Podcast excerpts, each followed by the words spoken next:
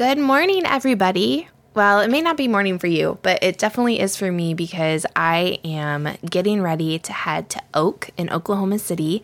And that time zone is not my time zone. So I'm working to get up just a little bit earlier because I am lucky enough to have the coveted 8 a.m. session time. So I want to make sure that I'm used to getting up and energized and talking to all of my music besties about all of the things I love. But that's not the important part of this episode, obviously. This episode is definitely inspired by the trip I'm about to take to the OAKE conference, to the Organization of American Kodály Teachers Conference.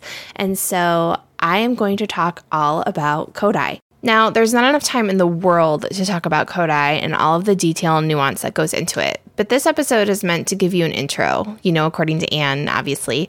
I'm going to talk a little bit about my interpretations for what Kodály inspired teaching looks like. I'm going to bust a couple myths and I'm going to talk to you a little bit about what training looks like.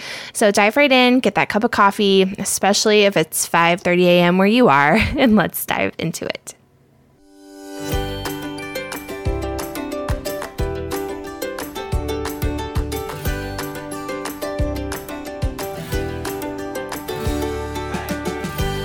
Hey, party people! My name is Anne Molesky, and I'm the music teacher and curriculum designer behind AnnaKrusick.com.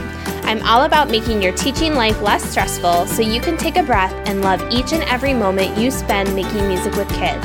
This podcast is all about discovering your most purposeful, joyful, and sequential music teacher heart through meaningful conversations and a little teacher talk. So grab a cup of coffee and kick up your feet because it's time for the Anna Krusick podcast.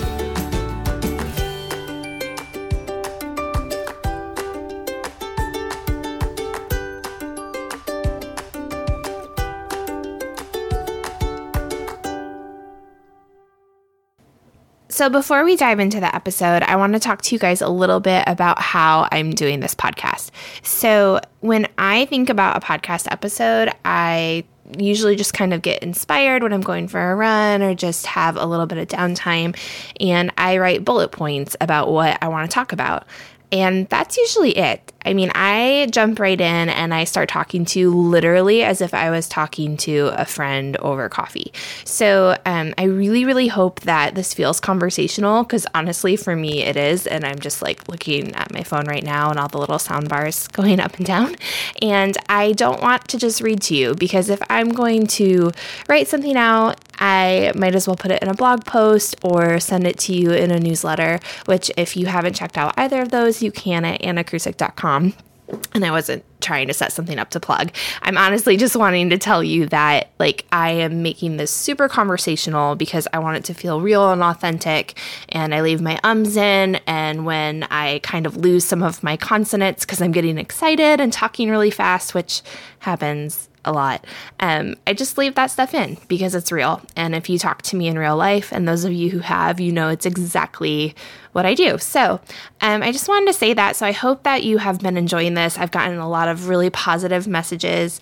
And like I've said on Instagram and on Facebook, I love the positive feedback. But honestly and truly, if you have some things that you would love to hear, some things you'd like to see a little bit different or hear a little bit different, rather, I want to bring you what you need. So, without further ado, let's talk a little bit about Kodály. So, the very first thing I want to share with you is what I kind of call my Kodály elevator spiel.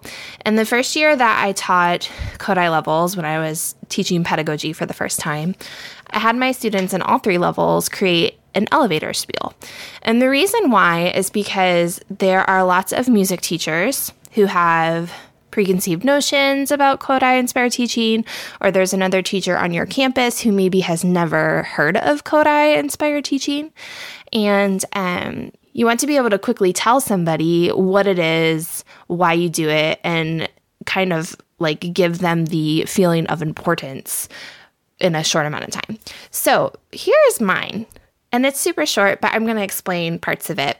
My elevator spiel is this Kodály inspired teaching is an active music making approach that fosters musical fluency and promotes lifelong independent musicianship. I'm going to say that again, and I'm going to emphasize a couple words.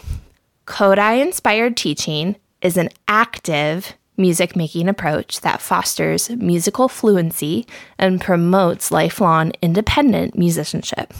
So I have a little asterisk next to fluency and then another one next to independent musicianship. But first, I want to talk about active music making. This may or may not be a term that you are familiar with, and I'm actually going to talk about it in the next episode. But active music making, the short version, refers to students actively making music. In other words, they're not just sitting and singing from a book. So, Kodály inspired teaching is not just sitting and singing. We're going to talk about that in a little bit. So, the first asterisk that I actually have written when I read this sentence here is next to musical fluency. And fluency is different than literacy because literacy maybe only applies to reading and writing music. And fluency is all about encompassing things like improv and composition, right? So we are not just teaching students to read and write music. We're teaching students to be fluent within that language, to be able to be active participants, to be able to speak it, to be able to understand it. Um, we're going to get into that in a little bit here in a minute, too. So, the musical language drives the sequence, which we'll talk about, and is not dictated by a student or teacher, but the natural folk repertoire of a subculture.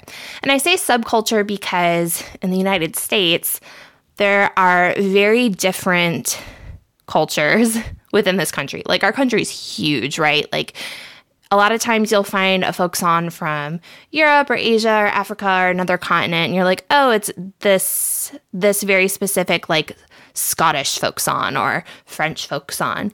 It's really hard to be like, oh, this is an American folk song. Like, yes, we have American folk songs, but we need to be more specific than that, right? Like, where I live right now, I have very, very few African American students. I have lots of students who are Russian immigrants. So, whenever we play Sasha, they go insane. they hear the music and they're like, oh my gosh, this is Russian. And I had never gotten that experience when I had played Sasha in my classroom before. Like I play it everywhere, right? Because kids don't need to just hear their music, they need to be exposed to other musics as well, which is a whole other podcast episode. And I say that every episode just because there's so many things we could talk about. But anyway, um, I'd never gotten that response before when I had played Sasha. And so it's really important that you do bring in that natural folk repertoire of a subculture. So I'm going to read my statement again because I just did a lot of talking. So, Kodály inspired teaching is an active music making approach that fosters musical fluency and promotes lifelong independent musicianship.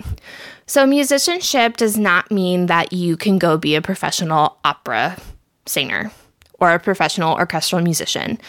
Musicianship implies that students who are participants within this model are active music makers, right? They're supporters, they're appreciators, they're understanders, and they're culture bearers. So, musicianship does not have to mean like I am training children to be professional musicians.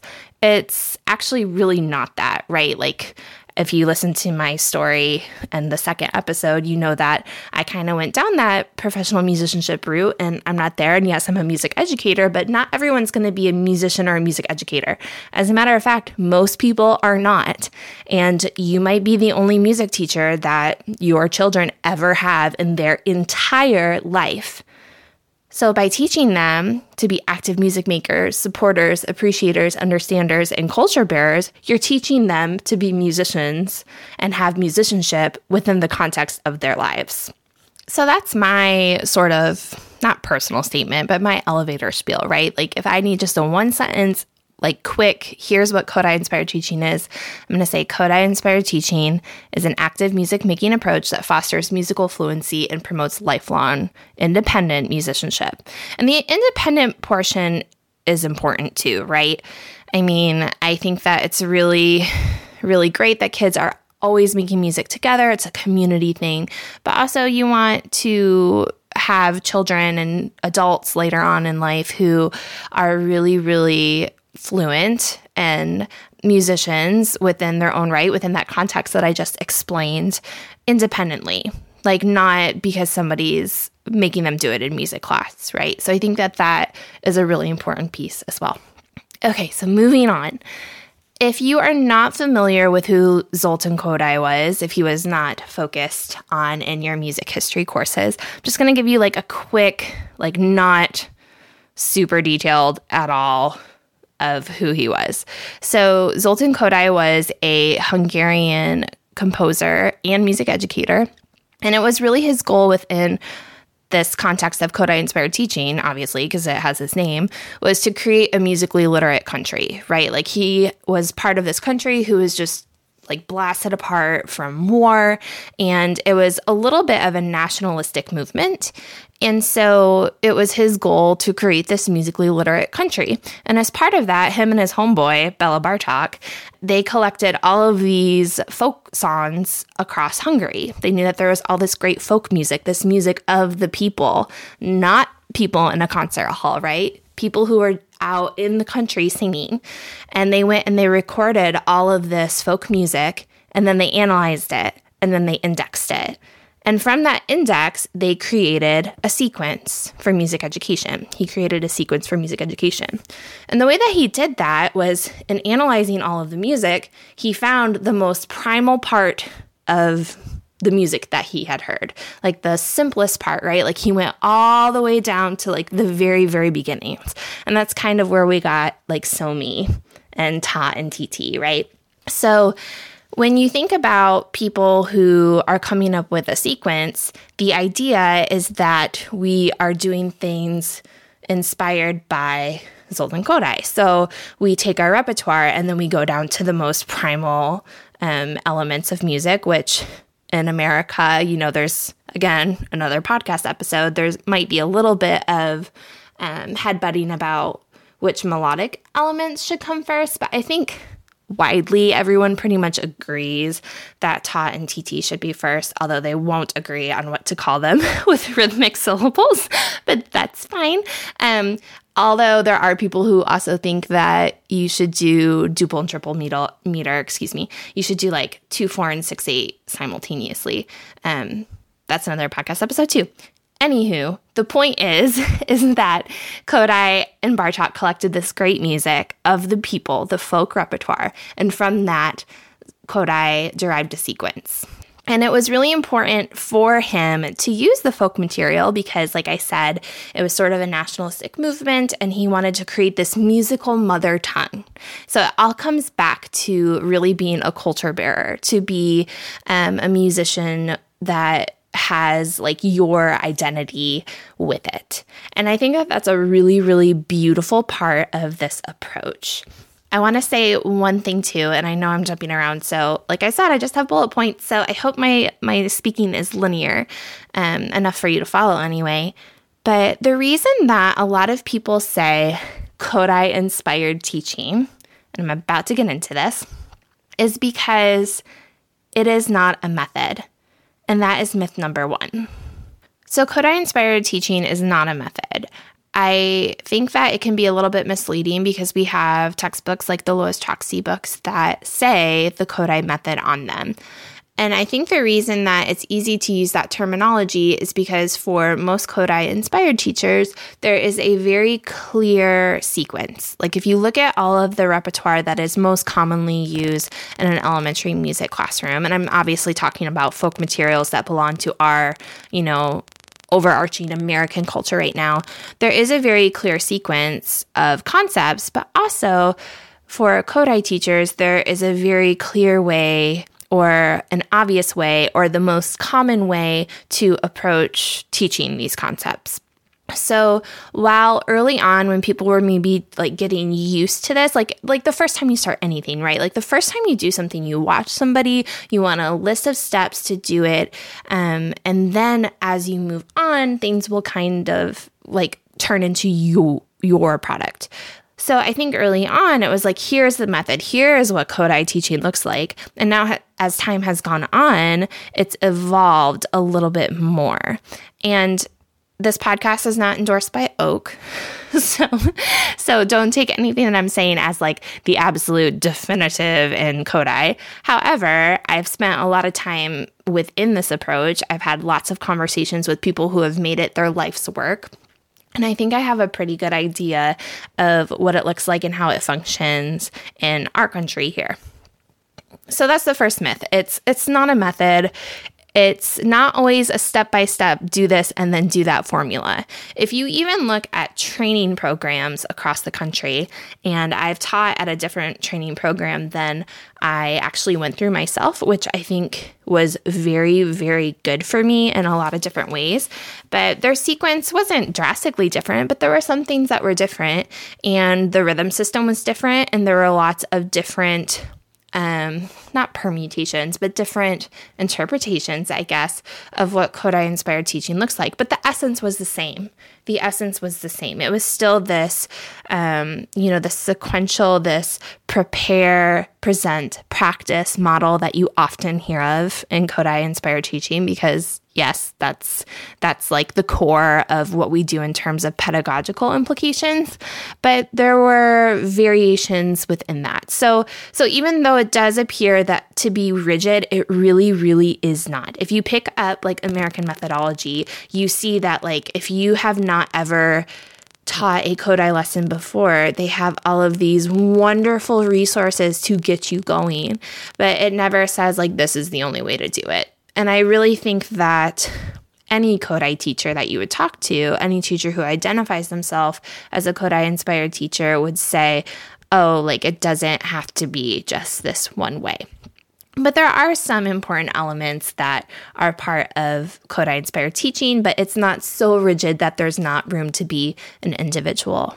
It lives and breathes in a classroom. It lives and breathes with the educator who is using it because it has your voice, right? It has it has your voice when you take it on and you make it your own. So, myth number 2 is that Kodály teaching is only singing. So, if you are looking at a Kodály classroom and you see a lot of singing, my sincere hope and my expectation is not that students would just be sitting and singing with hand signs. And I think that a lot of times people think this is the way it is because an important element of training is our musicianship element. So, if you were to go to an Open Doors Kodály training program, one of your classes would be musicianship. And it's like the best aural theory class you've ever had in your life that you wish you would have had in undergrad because you'll finally understand aural theory. Or at least that's how I felt.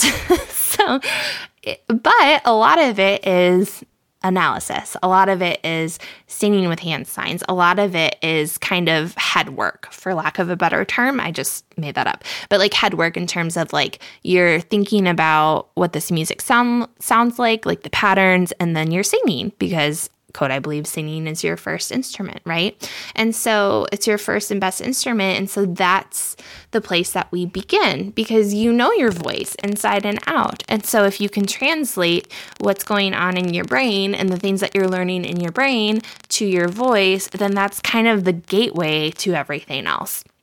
So, just because singing is the first instrument does not mean it's the only instrument. When I went to the Kodály Institute with a group of teachers in Kecskemét, there's pictures, there's pictures of Kodály students with barred instruments but it's not like they were like locked in a room singing with hand signs, which I think some people maybe think that sounds so horrible. But it's true. It's that's not at all what it is. Um, and if you looked in an American Kodály classroom or any country's Kodály classroom today, I think that you would see children singing, but you would see them singing and playing. You would see them up and doing play parties, which is basically like a dance or a game. You would see them actively making music and singing.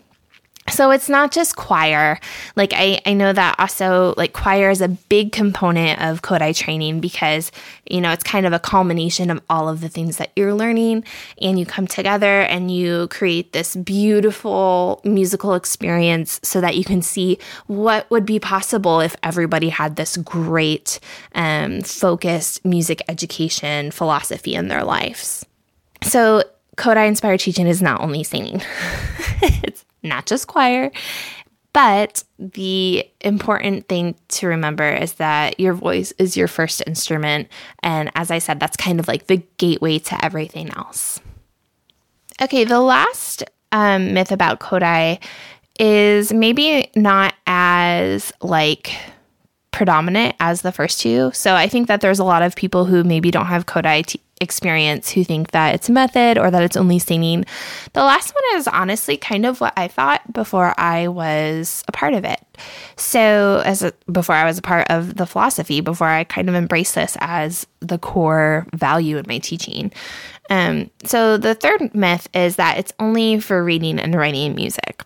And I think that this kind of stems from the idea that children just sit and sing with hand signs, but it's really not the case. Um, kids who are part of a Kodály inspired classroom are obviously reading and writing music because if you look at the present, or excuse me, the prepare, present, practice model, when we're preparing something, they're getting this oral experience. They're getting this visual experience with iconic representation. Um, is obviously singing within the context of, of a singing game, not with solfa syllables, just singing a song and getting it within your musical fluency before you really have it named. The visual is like an iconic representation of a rhythm or um, a melodic contour. And then kinesthetic is like using a body ladder or clapping or using body percussion.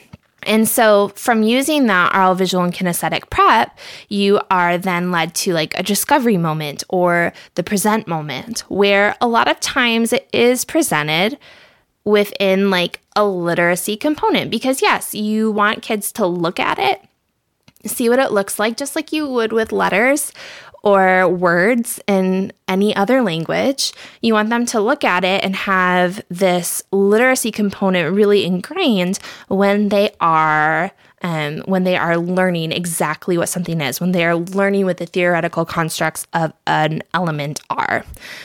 However, it doesn't stop there. And I think that that's where people get trapped.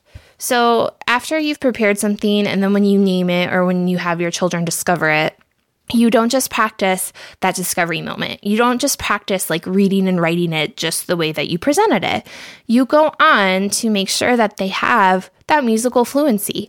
You go on to make sure that they are not just reading and writing. And that's why I had that asterisk right next to um, Kodály teaching fosters musical fluency, because I don't want anybody to think that understanding a musical language is just reading and writing. I mean, like wouldn't that be the weirdest world on the planet if we all walked around with like post-it notes and Flair pens and we're like writing and reading what we were saying i mean i wouldn't talk nearly as much obviously but um but that's not what language is language is being able to jump up and talk when you're inspired to do it. And it's to be able to sit down and write or be able to have a bullet list and just talk on a podcast, right? I mean, it's being able to move and groove within that language. So that's where the improvisation and composition piece comes in. So I think that it's really, really essential to understand that although the literacy component might be like the finite moment that kids are discovering or being presented a concept, or some Kodály teachers use the terminology make conscious. That's really popular in a lot of text. Um, but that does not mean that that's where we stop. That's actually kind of just the beginning of this new not new adventure. That sounds so hokey, but I mean, honestly, like this new experience, this new, really exciting experience where they're like, oh my gosh, I know exactly what this is. Now I'm going to use it to do all of this cool stuff. So I've talked to you all about what Kodály is not, and I gave you my quick little elevator spiel, and I'm going to repeat it for like the eight millionth time now that I've gone through all of those things about what Kodály is not, because I want to leave you with the positive. I want to leave you with what Kodály inspired teaching is. So, my little elevator speech is Kodály inspired teaching is an active music making approach that fosters musical fluency and promotes lifelong independent musicianship. And remember how I defined the terms fluency and musicianship. It's not just what you would think of at face value. Fluency in terms of somebody who can move within the language and improv and composition and all that good stuff. And then lifelong independent musicianship, not necessarily as a professional musician, right? We want the music makers, the supporters, the appreciators, the understanders, and the culture bearers. So, Kodály inspired teaching is a structure for sure. I like structure. I like a roadmap um, within which you know you can inflect your own personality and your own teaching style, but still having get ready a purposeful and sequential teaching strategy. Do, do you notice a trend? so you have these resources that that you can build a beautiful sequence with right? Like when you go through your Kodály training, you take a folk materials course to look at these materials and analyze them and figure out what your sequence should look like and where they fit in. And there's there's fluidity there. It's fluid and there's opportunity for joy. There's opportunity to put in what you love, what your students love, what what they are going to be drawn to, what they can hold on to, and there's room for other pedagogical influences. Just because you have this structure, just because you are using singing first does not mean that you can't take this really really great speech piece and use it as a preparation activity. And then derive that rhythm. But the important thing to remember is that you really want to include materials that are from a student's culture. You don't want things that you write or that your students create to take the place of using quality materials because those quality materials are really going to help students understand their culture, to be participants within their musical culture. And then we're going to use that as a vehicle to appreciate art music someday. And, you know, I think the reason that our orchestras are dying and that we don't have, you know, um, jobs for orchestral musicians and we don't have people going to the orchestra concerts, you know, that's multifaceted. But a big part of it is because we're not using all of these wonderful activities and all of this music making to drive students and drive people to understand all that is going on in those places. We're not creating that musical fluency. We're not creating that independent lifelong musicianship. And so Kodály inspired teaching is this really beautiful way to lead students from the simple to the complex and to lead them from these simple songs and simple playing games to understanding and appreciating and just kind of needing to feel like they are a part of their musical culture. And so I really hope that this episode has kind of opened your eyes if you think or you thought that Kodály inspired teaching was something different than what it truly is. And if you have any questions at all, I'm more than happy to talk to you about it. I'm more than happy to talk to you about training and what it looks like. Um, so please feel free to contact me at all. And I hope to see some of you at OAKE. Thanks for listening to the Anna Krusick podcast. For more details and information from this episode, check out the show notes on annakrusick.com. While you're there, sign up to be an Anna Krusick Insider so you get all my inside tips, tricks, and resources made just for you. It only takes a second, and you'll get instant access to my free resource library. Also, if you found this episode entertaining, exciting, or informative, don't forget to share with your music besties or leave a review on iTunes.